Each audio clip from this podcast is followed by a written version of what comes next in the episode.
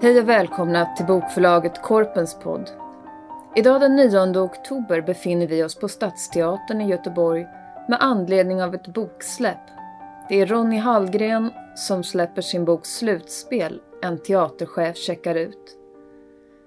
Ni kommer att få höra Ronny läsa. Ni kommer också höra skådespelaren Karina M Johansson läsa ur boken och därefter ett samtal mellan Ronny och Stig Hansén. Välkomna!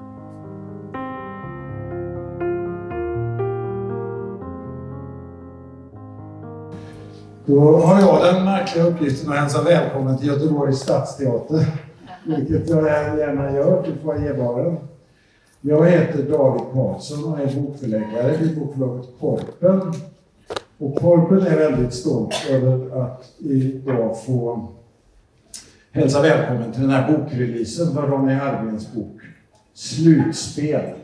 En teaterchef checkar ut. Ehm, och vi ska få höra lite grann ur boken alldeles strax. Och sen ska Stig, eller förlåt, Stig Hansén ska prata med Ronny om boken. Och för er som inte känner Stig är han aktuell med en bok som, som är nyutgiven om Bob Dylan, Bobby Boy, Återresan. Så detta samtal kommer vi alla snart att få lyssna på. Men först ger jag ordet till Ronny. Yes! Vad kul att ni har kommit denna lördag eftermiddag. Eh, vid min sida här har jag min kära syster Karina M Johansson. Som är aktuell i min uppsättning av slutspel på Studio för närvarande. Jag ska läsa eh, några eh, korta avsnitt eh, ur den här boken. Och jag ska själv läsa inledningen till den. Um, så här.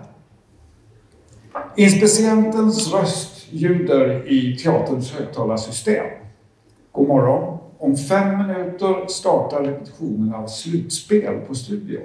Plats på scen. Idag ska ensemblen trampa sig igenom pjäsen för första gången i dekor. Genomdragen, genomdraget har knappt hunnit starta när en stor frigolitbit från fondväggen rasar ner. Lite senare in i repetitionen håller Johan Karlberg som spelar clown på att välta stegen han just står i begrepp att äntra. Johan och Stegen genomför en halsbrytande brottningsmatch värdig en scen i en Buster Keaton-film. Sven-Åke Gustafsson hoppar en halv sida text i hans slutmonolog men räddar situationen med, sin med en suverän improvisation och en alert sufflör. Skratten inifrån soptunnorna där Carina M Johansson och Johan Gry väntar på sin entré som det äldre paret Nell och Nagg hörs ända ut till mig vid skivbordet i salongen. Vi är alla uppspelta när vi sammanfattar dagens genomdrag.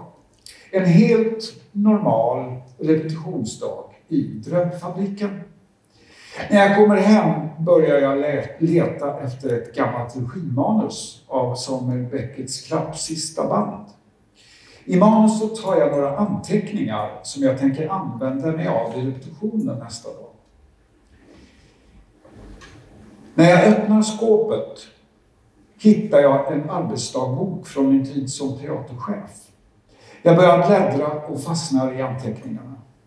I skåpet finns tre svarta boxar med dagböcker från 24 år som chef för två stora teatrar och ett operahus samt ytterligare tio år som konstnärlig ledare för Unga Teatern, Malmö Stadsteaters barnteaterensemble. Jag sitter på golvet i vardagsrummet omgiven av travar med arbetsdagböcker. Skisser, mejl, recensioner och fotografier. Var börjar jag? Jag bläddrar på måfå. Jag fastnar i en styrelseanteckning om repertoar för kommande säsong åtföljt av en streckgubbe som uppfordrande ler emot mig. Fördjupa mig i en kommentar angående ett utfall i budget. Svarta siffror igen. Bra. Roas av en teckning där jag tillfogat en illa tecknad dödskalle. New Public Management. Jag fortsätter med en dagbok som på en sida kortfattat beskriver ett möte med en skådespelare som vill lufta sitt missnöje med en tilldelad roll. Och på nästa sida förslag till nya åtgärder i jämställdhetsplanen. Så där håller det på. Sida upp och sida ner, bok för bok, år ut och år in. Ibland kan jag se på handstilen att jag krafsat ner några rader i affekt. Vad var det som den gången upprörde mig? På en annan sida är handstilen lugn och harmonisk. Ett bra och givande möte. Personer rör sig obehindrat fram och tillbaka över sidorna. Sida upp och sida ner samsas egna och andras tankar och utsagor tillsammans med förmodade användbara citat och ordspråk jag snappat upp vid läsning av texter genom åren. Allt tycks osorterat, men varje sida är noggrant daterad. Dag, månad, år. Som om det fanns, eller finns, en ordning i mitt liv. I anteckningarna finns bevisligen en linje, en utveckling som blir mer och mer synlig för varje blad jag vänder. Minnet återvänder från en boksida till en annan och jag bestämmer mig för att starta läsningen från det jag tror är början. Måndagen den 3 oktober 1994.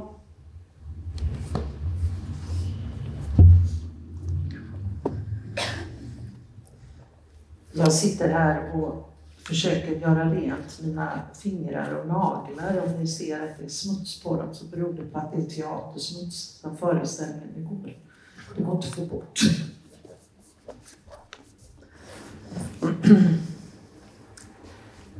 Pojkens raseri ekade mellan husen.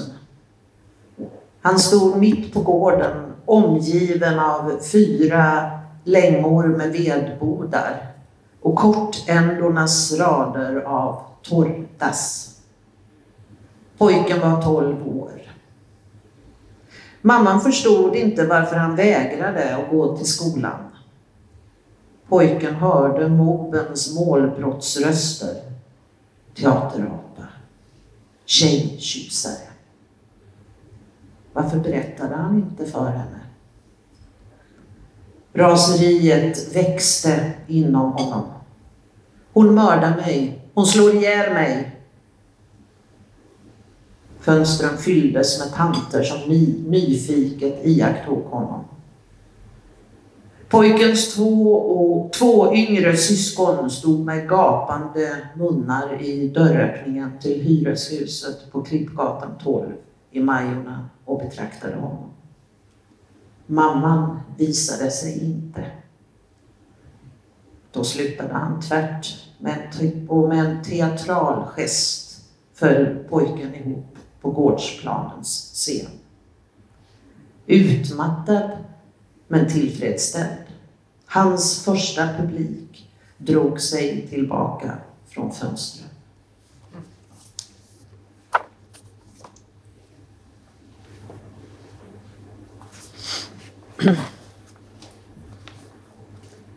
Gitarr eller dragspel? Pojken, då sju år, syntes knappt bakom det stora dragspelet i Johanssons musikaffär. Han fick inte till koordinationen att dra ut och in bälgen samtidigt som fingrarna förtvivlat försökte trycka ner knapparna. Gitarr. Pojken kunde betala den själv. Han uppträdde på kalas och personalfester. Han deltog i amatörtävlingar och i fem lokala provsändningar av ett nytt medium. TV. Hagge Geigert var programledare. Mamman var manager. Jag ska måla hela världen, lilla mamma. Iförd ljusblå morgonrock med färgklickar ditmålade palett, pensel och basker. Mamman var kostymör. Da capo, extra nummer. Publiken jublade. Min gula ros i Texas i full cowboyutrustning. Snart med ett eget gitarrackompanjemang. Mamman var repetitör. Repertoaren utökades. There's no business like show business ur musikalen Annie Get Your Gun. Iförd mörkblå sammetsbläser, vita byxor, käpphatt och pricken över i pilotglasögon. Lokaltidningarna skrev berömmande ord i korta notiser och i ett och annat längre reportage. Pojken var en lokal kändis, barnstjärna. Tidningsurklipp och foton hade kommit med posten. En vänlig avlägsen släkting som pojken aldrig träffat hade gjort sig omaket och sänt honom ett stort kuvert. Mamman och pojken frossade i minnen. Nostalgi över svunna tider fanns det också plats för i den lilla familjen. Pojken ägde världen. Mamman var regissör. Pojken protesterade. Regin ville han stå för själv.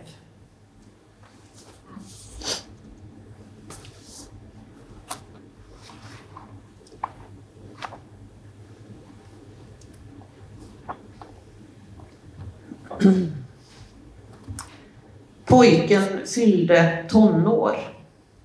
Han gav sig själv en present av sparade pengar från söndagarnas försäljning av GP. En kamera. Glädjen kände inga gränser och motiven fanns i riklig mängd på Klippgatan bland dess invånare. Kraften i armtagen när mamman rörde om med den stora träspaden i karet var välbekant. Pojken hade sett det varje torsdag. Då kokade mamman veckans vittvätt i brygghuset. Ett vackert motiv som skulle förevigas. När mamman senare fick se den framkallade bilden rev hon sönder den. Det är inget att visa upp. Rich och in i vedspisen. Mamman i ett brygghus, det skulle världen inte behöva se. Kameran blev pojkens redskap till kunskap om bildkomposition. Fotoalbumen fylldes i en allt snabbare takt med motiv från gården och dess invånare. Där fanns ett med lilla systern som höll grannpojken i handen. Han som hade en svår stamning och som alltid sa hej med sitt evinnerliga sö, sö, sö, söndag idag. Det var ett stående skämt bland barnen på gården. Eller den skäggige gubben med en sliten portfölj under armen. Honom var alla rädda för. När gubben vid sällsynta tillfällen visade sig flydde gårdens barn skrattande och skrikande. Tanten från grannhuset, stor, tjock, alltid klädd i mönstrad städrock. De vuxna kallade henne tattare. Barnen älskade henne. Varje gång hon mötte en unge bjöds det på karameller ur den vida rockfickan. Smaken av kungens bröstkaramell varade länge. Foton från en påver verklighet försvann snart ner i lågornas rov.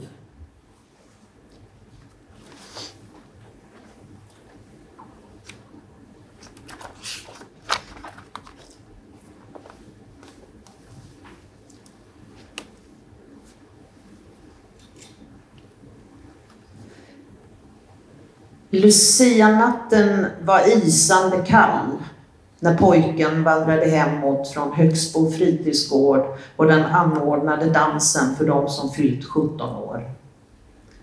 När han sent om sidor anlände hem sov alla i hans lilla familj. Pojken somnade och drömde om en brand. Han satte sig yrvaket upp och konstaterade lättad att det blott var en dröm. Syskonen sov lugnt i sina sängar. Ett plötsligt infall fick pojken att återigen sätta sig upp. En omisskännlig lukt. Hjärtat slog kullerbyttor i bröstet när han öppnade dörren till trapphuset och möttes av flammor som slickade väggarna. Han drog snabbt igen dörren. Drömmen var sann. Han väckte syskonen och mamman som sov med lillflickan i rummet bredvid. Den enda möjligheten att ta sig ut var genom mammans sovrumsfönster.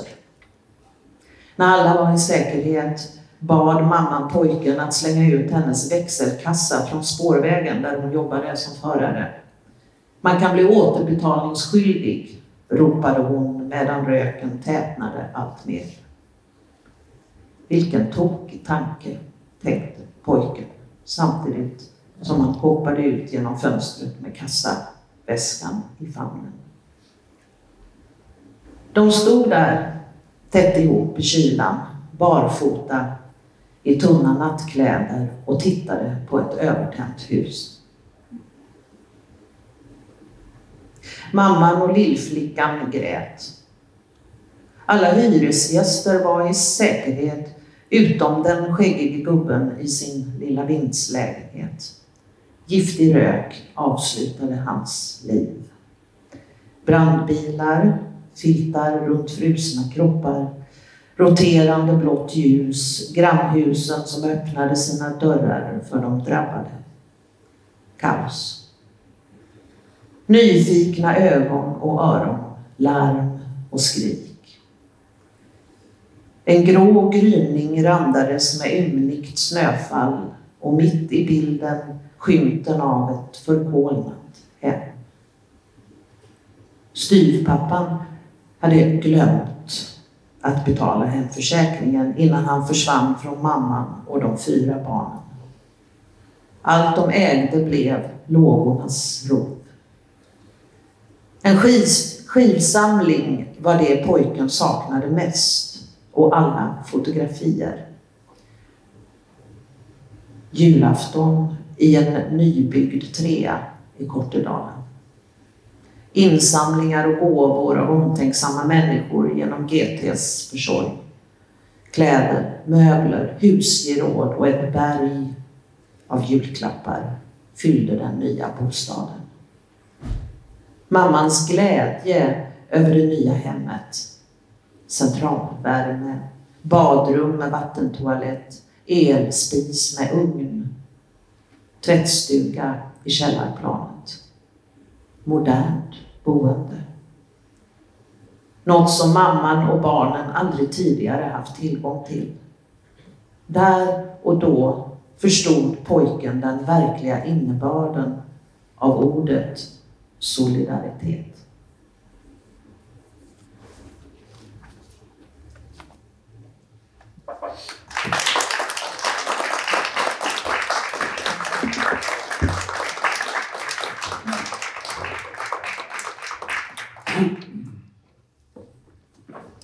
Allihopa, jag heter Stig Hansén. Jag var så slutspel igår som vi snackade lite om här. Jag rekommenderar alla att gå och kolla den. Eh, det vi hörde Karina levandegöra nu så fint, det är ju liksom, det är ju liksom personliga berättelser ur Ronnys liv. Och de finns liksom längs, längs med handlingen i boken. Och resten är mer liksom en historia om hur det var chef, problem, förtjänster, liksom din väg framåt. Så att man får, man får både den där tidiga pojken och hur han närmar sig konsten. Men jag tänkte Ronny, när tänkte du första gången på idén att du kanske skulle bli chef? Ja, alltså det hände ju, var ju ganska överraskande. Jag gick ju på Dramatiska institutet 74 och eh, rektorn på skolan sa, ja, men Ronny, jag vet, vet, inte om vi kan lära dig så mycket mer här. Utan det finns ett jobb, det vill jobba med barnteater, det finns ett jobb nere i Malmö. Åk ner och träffa teaterchefen där, det ska jag ordna. Pierre Frenkel hette han och han hade ju tidigare varit dramaturg nere på Malmö stadsteater. Så jag åkte dit och träffade eh, en lördag. Eh, träffade teaterchefen och eh, det var ett väldigt trevligt samtal som pågick några timmar allt möjligt. Och eh, när jag gick därifrån så sa eh, folk att gå ut till min sekreterare. Han älskade att jobba på, på lördag. Det fick även hans dåvarande sekreterare göra varje lördag, vilket inte var så populärt när jag pratade med honom. Men eh, där låg ett färdigt kontrakt. Och jag skrev under det där. Och sen så vandrade jag ner på farsens väg. Eh, och så tänkte jag när jag liksom kom en bit där att jag måste ju titta på det här kontraktet ordentligt. Och så, så, så, va? Och då var det ifyllt. På den tiden fyllde man i kontrakten. Eh, liksom, man kryssade för eh, om det var ett korttidsengagemang eller om man var tillsvidareanställd. Och då var det ikryssat att jag var minsann tillsvidareanställd som regissör på Malmö Stadsteater och konstnärlig ledare för Unga Teater som var teaterns barn och ungdom. Så så men, var slumpen. Men hur var din syn på att vara chef då? Nej, alltså då var jag ju inte liksom ytterst ansvarig utan jag hade ju teaterchefen var ju över mig. Så mm. det, det, var, det var senare när jag, jag var under eh, nio månader så var jag visiting professor vid universitetet i Iowa City. Eh, och skulle också göra en uppsättning av ett drömspel. Och då fick jag ett telefonsamtal från en kvinna i styrelsen för dåvarande Älvsborgsteatern som frågade mig om jag var intresserad och bli man kunde tänka mig att eh, komma och träffa personalen och, och styrelsen för att eventuellt då få chefskapet i Borås. Och jag kom hem från eh, USA och eh, åkte till Borås och träffade personalen. Och det som var unika med Älvsborgsteatern på den tiden det var att det var den enda fristående länsteatern som uteslutande spelade barn och ungdomsteater.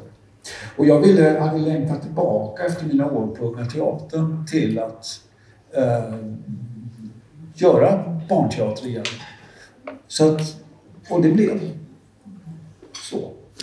Men, men kom, kommer du ihåg hur det var att vara chef? Alltså, kommer du ihåg svårigheterna som du inte hade förutsett eller kunde inbilda dig? Ja, det är klart att man gjorde sina misstag och trampade snett och allt möjligt. Men jag hade ju varit regissör då, eh, sen 74 när jag fick det här jobbet, 94 i 20 år. Så jag hade ju ändå hunnit jobba en del med eh, massa skådespelare och, och kan man säga leda arbetet eh, i ensembler. Mm. Så att jag hade väl en viss rutin från det. Sen fick man ju lära sig att räkna med räknenissarna och och allt sånt där. Men det, det är ju liksom, jag är ju en praktiker. Mm. Även om jag förvisso har en, utbildning i botten. Men, men det var ju bara att uh, lära sig liksom, allting från scratch egentligen. Det låter som att du visste att man måste hålla ordning på papperna för att kunna bedriva en konstnärlig ja, verksamhet. Ja, det måste man. Mm. Jag måste ha ordning och reda. Jag är ju uppvuxen i, i Majorna som sagt var. Vi bodde väldigt trångt och eh, jag hade med mig från min barndom var sak på sin plats. Liksom. Det var mm. liksom oerhört viktigt eh, för mig. Men du, vi hör, vi hör de scenerna som Karina nämner att konsten finns tidigt i ditt liv. Mm. Har, har, du no kan du härleda det till någonting? Nej, jag, alltså det jag kan härleda det är väl till min kära mor som en gång ville bli sångerska och jobba på en scen och som hela tiden stötte mig genom åren. Det finns ju en berättelse till där från Majornas ungdomsgård där jag hamnar. Mm. Så att jag, som, jag började själv ganska tidigt när vi väl flyttade från Lidköping till Göteborg att eh, mm. arbeta liksom, eller jobba med teater. Mm. Men, men vad, vad fyller konsten för behov hos dig? Alltså jag alltså för mig har det alltid varit otroligt viktigt att eh, få gestalta, få gestalta världen på något sätt. Att, mm. att gestalta människor i olika konfliktfyllda situationer på något sätt. Jag har liksom känt att det har varit oerhört viktigt för mig att få sätta tänderna i, i pjäser som, som regissör då. Mm. Som eh, har någon, någon syn på världen i, den, i en slags humanism eh, som jag alltid har trott på. Som, mm. jag har fått med. Ja, för vi, du har ju hela tiden, samtidigt som du varit chef, så har du hela tiden regisserat och sådär. Ja. Har det krockat eller har det, har det, har det varit till nytta för liksom ditt chefskap?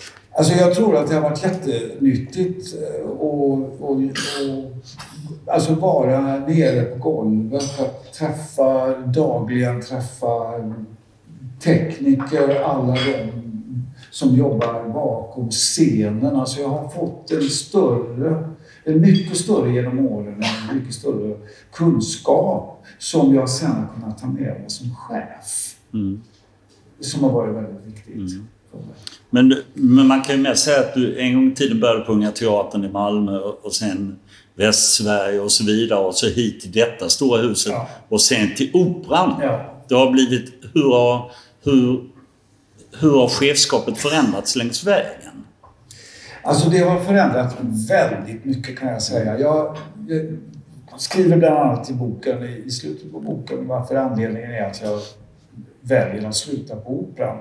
Och det handlar helt enkelt om att den utvecklingen jag har sett eh, genom åren har handlat väldigt mycket om det här förkättrade New Public Management. Alltså det känns som jag har gått från att kunna ihop med medarbetarna på en teater arbeta med att utveckla verksamheten. Idag känner jag att vi har hamnat i att vara övervakade.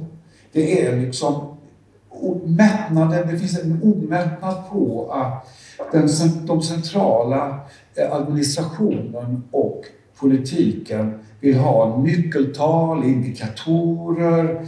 Det bara dröser ner eh, policydokument i parti och minut som man ska förhålla sig till. Och det där, det där blev jag till slut, jag kände bara att det var som, det var som det var Kafka-likt.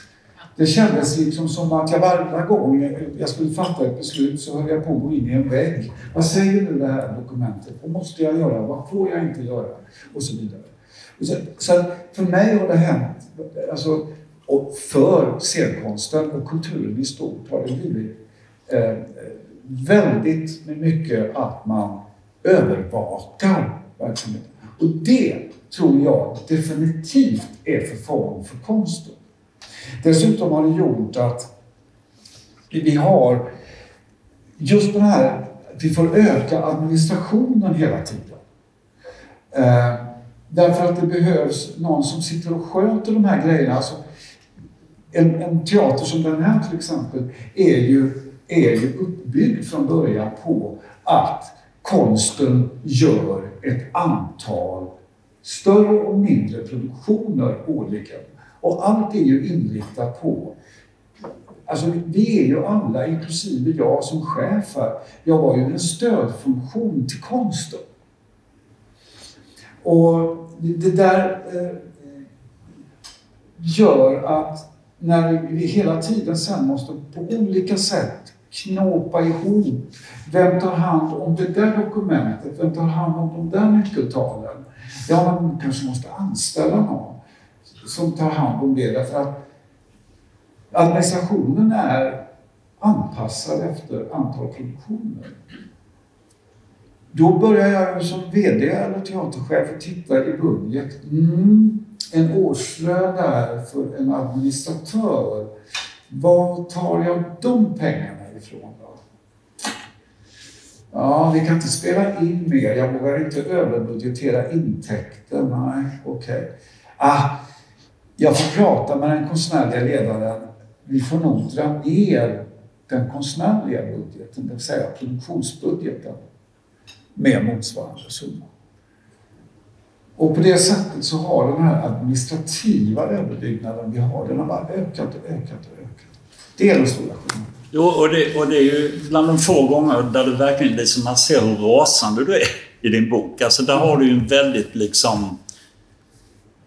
Man ser verkligen att du brinner för det. Därför jag undrar lite hur du har hanterat det. Jag hörde lite när du berättade om du diskuterar med konstnärlig ledare. Men liksom, hur ska man deala? Du har ju som VD och teaterchef ett, eh, en, eh, ett ansvar för att pengarna räcker, för att produktionen håller en tillräckligt hög standard etc. etc.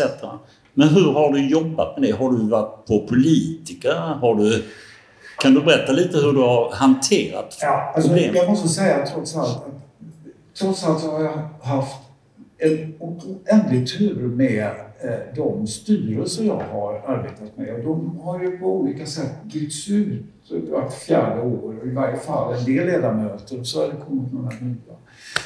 Det kan jag väl ändå känna att eh, de styrelserna som då ägaren har tillsatt, det är politiker. De har jag ändå haft ett väldigt, en väldigt bra relation med alltid. Och jag har aldrig stött på några problem när det gäller det eller när det gäller armlängds avstånd till exempel. Däremot så tycker jag att det finns, och kulturpolitikerna i allmänhet är ju väldigt, oftast väldigt pålästa och vill väldigt mycket. Det är bara det att det är ju inte, det är inte så att de som jobbar med kultur i de olika partierna, att det är de i första hand som är de som bestämmer i partierna. Utan, jaha, vem ska ta hand om det här nu då på Stadsteatern eller på, jaha, men vi väljer den och så.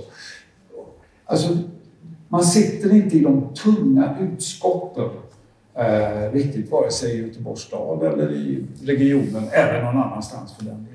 Mm. Och det gör ju det lite svårt naturligtvis. Jag har ju haft en del duster som jag också beskriver i boken med, med de mer centralt placerade politikerna i olika sammanhang. Mm. Men när man har varit chef så länge som du så jag, jag gissar att förhållandet till politiker förändras över tid och det kommer nya krav. Du berättar om alla policydokument och allt sånt där. Men jag tänker, har ditt sätt att påverka politiken eller att värnandet av teatern, har det förändrats? Jag, förstår du frågan? Liksom, ja. Man kan ju arbeta och gå ut och skrika i tidningarna. Man kan liksom lobba, man kan liksom hur har din hållning varit som... Alltså min hållning har varit att jag, jag tror inte att det är någon stor idé, jag tror inte det är någon bra strategi mm. att ringa GP och säga att eh, så här är det galna nu på Göteborgs stadsteater och vi behöver fyra miljoner till annars kommer vi inte att överleva.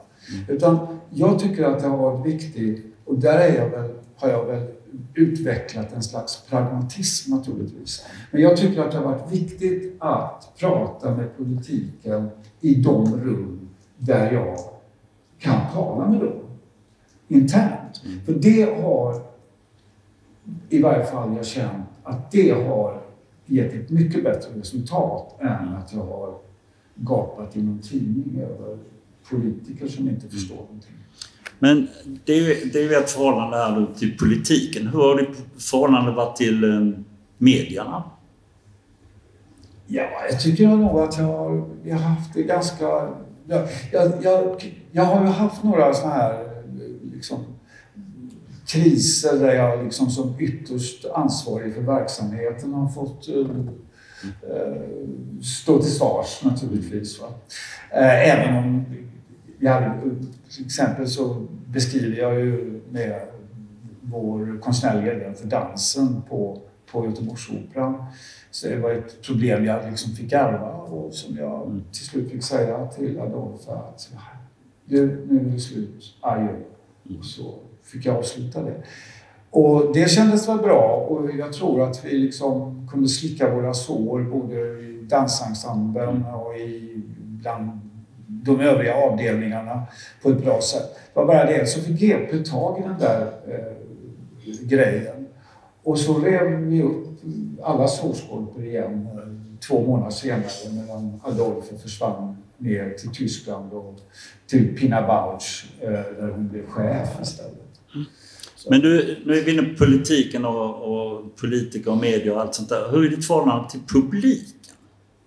Ja, men det är ju det, är ju det som det är ju livsluften Mm. att uh, lära publiken. Jag, jag hade, eh, ni vet att på den här teatern fanns det en i- ikon eh, från i, i nio år som hette Karin Kalli. Och eh, en av eh, det som berättas om Karin det var att hon varje dag eh, gick ner när biljettkassan öppnade för att höra hur mycket biljetter som var sålt. På den tiden fanns ju inte de här fina datorerna som bara kunde plocka upp i, i realtid. Eh, och där fick man också veta väldigt mycket. Någon, de kunde berätta i biljettkassan för mig att ja, du, nu, de önskar eh, den och den skådespelaren nästa gång i en huvudroll. Skulle ni kunna tänka er det? Eller att någon hade klagat på hörbarhet i en föreställning de hade sett eh, och så vidare. Så att ja, man fick mycket till och det var väldigt viktigt för mig att få de där, den där dagliga tio minuter då jag var nere här i kassahallen och pratade med eh, biljett, eh, de anställda i biljettkontoret. Men man vet ju när man håller på med en konstnärlig verksamhet oavsett om det är opera eller barn eller dans eller allt som du har intresserat dig för. Så ibland går det bra, ibland, eller ibland kommer mycket folk, ibland kommer lite folk. Liksom, hur, hur, hur skyddar man konsten i, i, i sämre tider så att säga? Man vet ju inte. Det kommer ju inte en Karin Mannheimer så ofta till en teater. Nej, ska gudarna veta att det inte gjorde. Och det fick jag ju också mot Olle i grind när vi hade, eh, när vi spelade Karins, eh, den sista dansen här. För då blev ju också styrelsen äldre lågor naturligtvis, för biljettintäkten ökar ju liksom. Och jag fick då liksom mota Olle i grind och säga, stopp Olle, det här kanske händer var tionde, femtonde år. Att man har en sån här fantastisk succé. Så, att- och det där har ju alltid varit en avvägning man får göra. Nu har jag ju samarbetat i nio år på den här teatern med Attacken. Det är ett jättegott samarbete. Och eller Anna har ju varit ansvarig då för det konstnärliga. Men vi hade ju liksom dagligt täta, mycket kontakter om allt. Inte bara om ekonomi och annat utan också om det konstnärliga naturligtvis. Som- Eftersom jag själv kommer därifrån så var det ganska viktigt. Men jag tror att det, gäller att hitta en, liksom en, en avvägning av vad man spelar. Jag kan säga så här. När vi började så hade det gjorts någon musikal här eh, när vi kom hit och vi började i januari 2006. Och det blev ju genast frågor att vi skulle liksom krydda upp liksom den här dramatiska teatern med musikaler. Så vi åkte till Finland och tittade på en musikal som de ville att vi skulle köpa in. Nu tyckte vi varken om den där nyskrivna musikalen eh, utan när vi åkte tillbaka till hotellet och, och satt och pratade så, så frågade Anna mig, som då också var helt ny eh, här på teatern. Vad tycker du om det där egentligen? Ska vi spela musikaler? Aldrig i helvete, sa jag. Musikaler kan man spela på, spelar man på Göteborgsoperan. Det är massor av, av eh, privata teatrar som gör musikaler. Men vi ska värna om det dramat, den dramatiska konsten. Så därför så kommer vi ju inte att spela. Idag är det ju så det här med att det finns ju en fara i det här hela tiden som jag ser som på sätt och vis har med armlängds avstånd. Kulturen har ju redan liksom från början när det gäller an, anslag, inte bidrag vill jag säga. Men det är ju så här att, att eh, kulturen får bidrag, eh, alla andra får anslag. Jag har alltid känt mig som om jag står med mössan i handen varje gång eh, vi är tilldelade ett, ny, nya pengar. Eh, bidrag. Liksom. Ja. Men i alla fall, det, var, det har varit väldigt viktigt det där att eftersom vi har jobbat eh, liksom på en ganska låg nivå så har ju, finns det ju, tycker jag, en farlig tendens i dagens Eh, eh, scenkonstlandskap. Att man, för att klara budgeten, att man kryddar upp det med liksom en rolig konsert eller en musikal. Alltså det breder ju ut sig väldigt mycket eh, även på de rent dramatiska teatrarna. Och då kan man ju istället fråga när slutar vi att spela Shakespeare eller för den skull eh, Norén eller, eller gubben som vi spelar här uppe nu mm. på studion. Så jag tror att det är väldigt viktigt att man värnar om det. Men det kräver också att man ser till att det finns eh, en stabil ekonomi för att kunna göra det. Mm. För det tror jag är viktigt. Jag tycker till exempel idag, vi har, man drar ju ner, det gjorde man ju på i början på 90-talet egentligen, man började dra ner de, de dramatiska, alltså skådespelarensemblerna. Och jag skriver också i boken att alltså, ensembleskådespelaren idag är snart ett minne blott.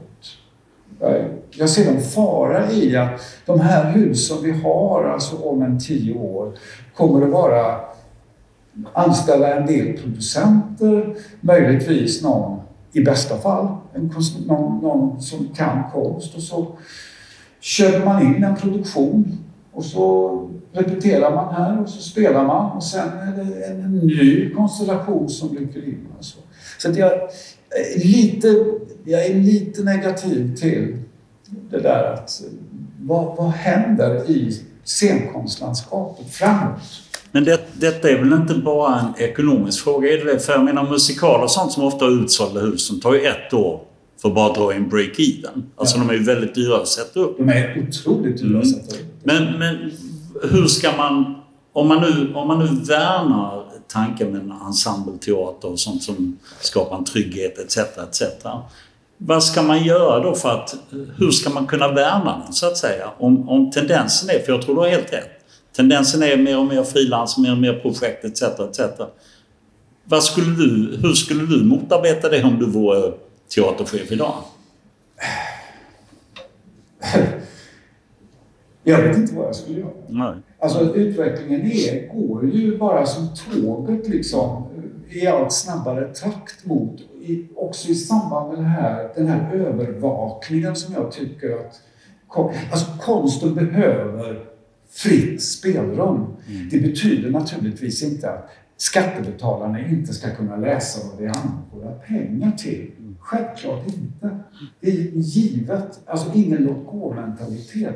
Men det går att göra det mycket, mycket enklare. Mm. Och så att man istället kan få koncentrera sig på konsten. Jag tycker också liksom att när jag tittar nu på de här stora teatrarna jag varit anställd på som chef.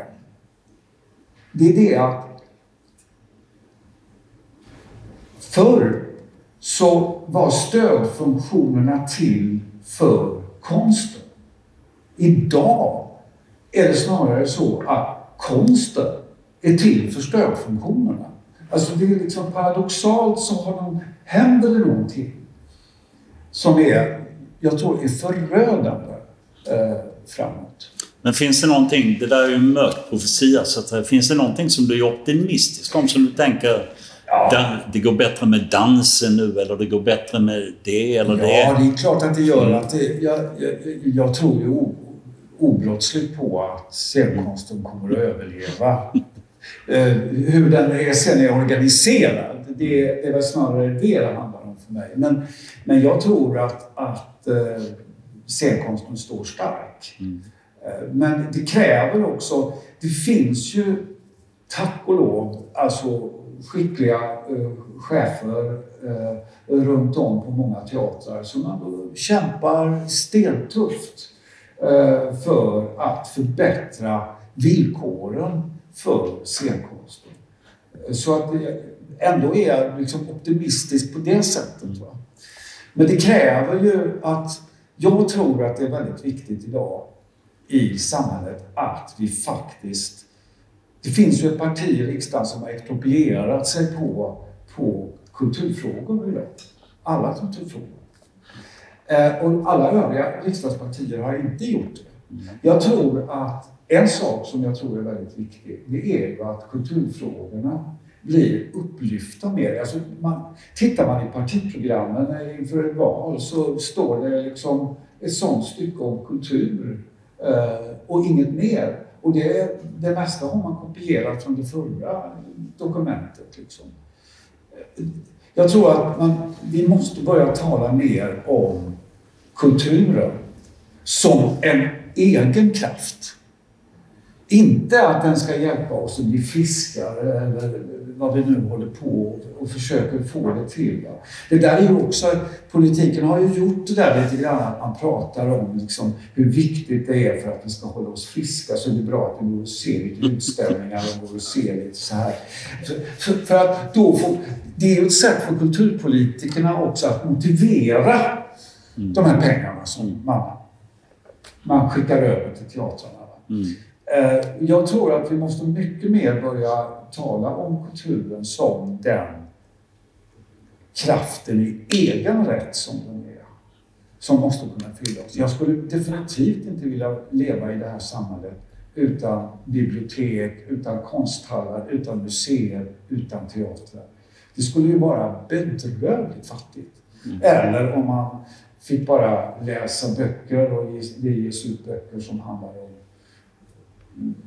en viss begränsning liksom, i vad man får lov att skriva. Mm. Så, eh, aj. Jag tycker det låter som ett par bra slutord, att vi liksom hoppas på det där. Att, att det får ett eget värde. Eh, tack så mycket för att ni lyssnat. Nu ska vi avsluta med att Karina läser en sista text ur Ronnys bok.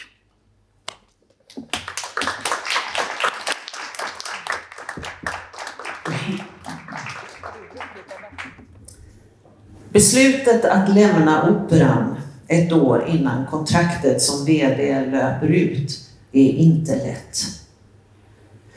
Jag älskar ju det här jobbet trots de invändningar som jag haft under de senaste åren.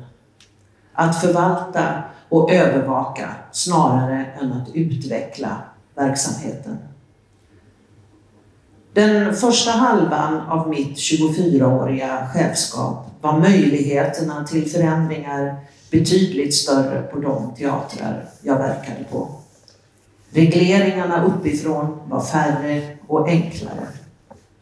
Det har funnits tillfällen då jag ställt mig den ironiska frågan. Behöver Operan en VD?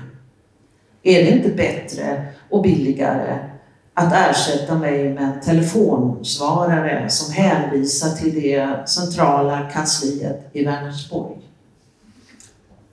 Min makt som praktisk möjliggörare har ju genom åren kraftigt reducerats.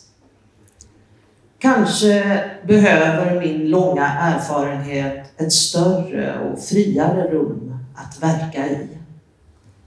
Det ska i sanningens namn också påpekas att jag längtar tillbaka till repetitionslokalen och arbetet som regissör.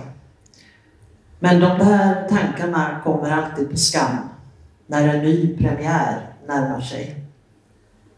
Premiärveckan på en teater har en speciell karaktär av koncentration. Aktörerna förlägger allt oftare sin egen preparation i logen. Samtalet i sminket är dämpat. Scenografin vilar i scenens dunkel och ljussättningen är kalibrerad. Det ligger en spänning i luften som man nästan kan ta på. En stilla förhoppning att publiken ska tycka om vad de kommer att få se. Att läxan sitter som en smäck och att inga tekniska missöden ska drabba kvällen. Sorlet i salongen och den tystnad som lägrar sig när salongsljuset tonar ner och ridån går upp. Magin. När skådespelaren, sångaren eller dansaren träder fram i strålkastarsken och säger Se och hör världen.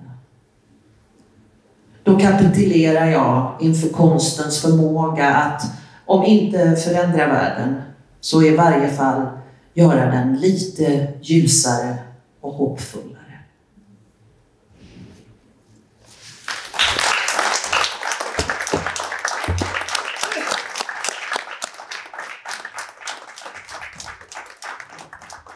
ska ni ha. Vad tycker du om monospektaklerna och har ni haft några och eh, ja, lite sådär allmänt monospektakler? Alltså föreställning med en skådespelare? Vad jag tycker om det?